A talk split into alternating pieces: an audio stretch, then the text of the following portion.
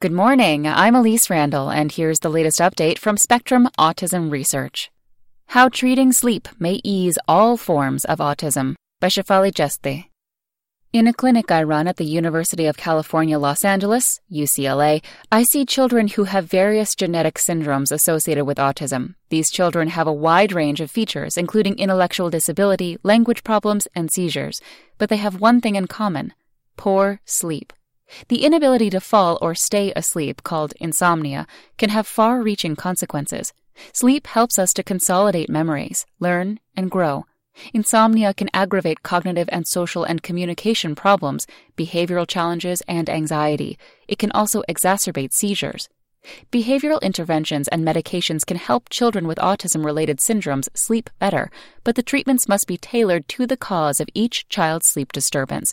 For instance, Dup15q syndrome is a condition characterized by intellectual disability, seizures, and autism caused by an extra copy of a stretch of DNA on chromosome 15. A child with this syndrome who wakes up throughout the night because of seizures is likely to need a different treatment than a child with, say, Fragile X syndrome who has difficulty falling asleep because of anxiety. Understanding how sleep patterns vary across these genetic syndromes and how disrupted sleep affects development may improve our ability to treat each child's specific needs. For this reason, I ask families about sleep at every clinic visit and carefully track their child's response to sleep treatments. Dream Scheme Many of the children I see at the UCLA Developmental Neurogenetics Clinic are sleep deprived, and their parents are usually exhausted too. Sleep problems affect up to 70% of children with autism, compared with about 20% of children in the general population. Sleep disturbances can be particularly severe among children who have genetic syndromes associated with autism. For instance, some children with CHD8 mutations are awake for days at a time. Many parents of children with complex neurodevelopmental conditions do not complain about insomnia because other issues, such as epilepsy, require more urgent attention. In other words, sometimes sleep problems are a lower priority than a child's other challenges. I always ask about sleep problems as poor sleep is associated with problems with daytime behavior, adaptive skills, and cognitive function. The first step toward improving sleep is to identify the modifiable factors that could keep the child up at night.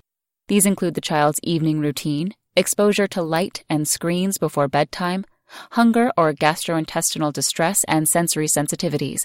Certain medications, such as antiepileptic drugs, stimulants, or mood stabilizers, can also disrupt sleep.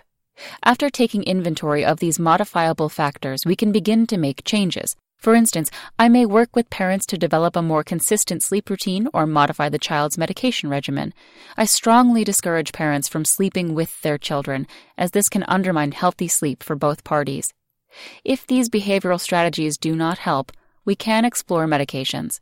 I often recommend melatonin, a hormone naturally released by the brain to regulate our sleep wake cycle. Melatonin can help people fall asleep, but it does not prevent nighttime awakenings. If melatonin is not the right solution, I consider a class of drugs known as alpha agonists.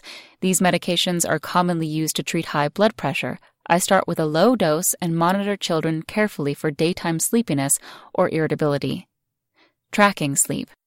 I ask parents to keep a sleep diary in which they log their child's bedtime each night, the time the child actually fell asleep, and the timing and duration of any nighttime awakenings. This helps me track the effectiveness of interventions and identify triggers for insomnia. I order a formal sleep study only if I suspect sleep apnea or nocturnal seizures or if I cannot determine whether the child's sleep is truly disrupted. Although sleep diaries can tell us much about the overall sleep schedule and pattern, we need more sophisticated tools to assess the impact of poor sleep on daytime behaviors. There are standardized questionnaires for assessing sleep related behaviors in children, but we need revised questionnaires for children with significant intellectual disability, language impairment, or developmental delay.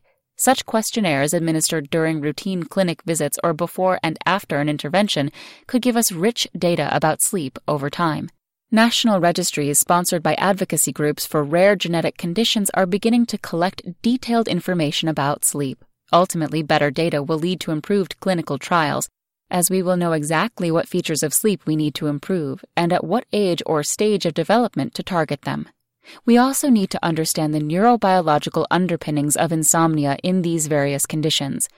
Last year, my colleagues and I identified a pattern of abnormal brain activity in children with DUP15Q syndrome. In an ongoing study, we have found that this signature persists during sleep, potentially fueling sleep disruptions and interrupting critical processes that unfold during slumber. Healthier sleep can have a profound domino effect on other areas of functioning. I hope that we can one day effectively treat insomnia in autism in a manner that is informed by the specific genetic cause. I will certainly sleep better when I know that the children I see and their caregivers are all well rested. That's all for today. Check back next Monday for more content from Spectrum Autism Research or go to spectrumnews.org.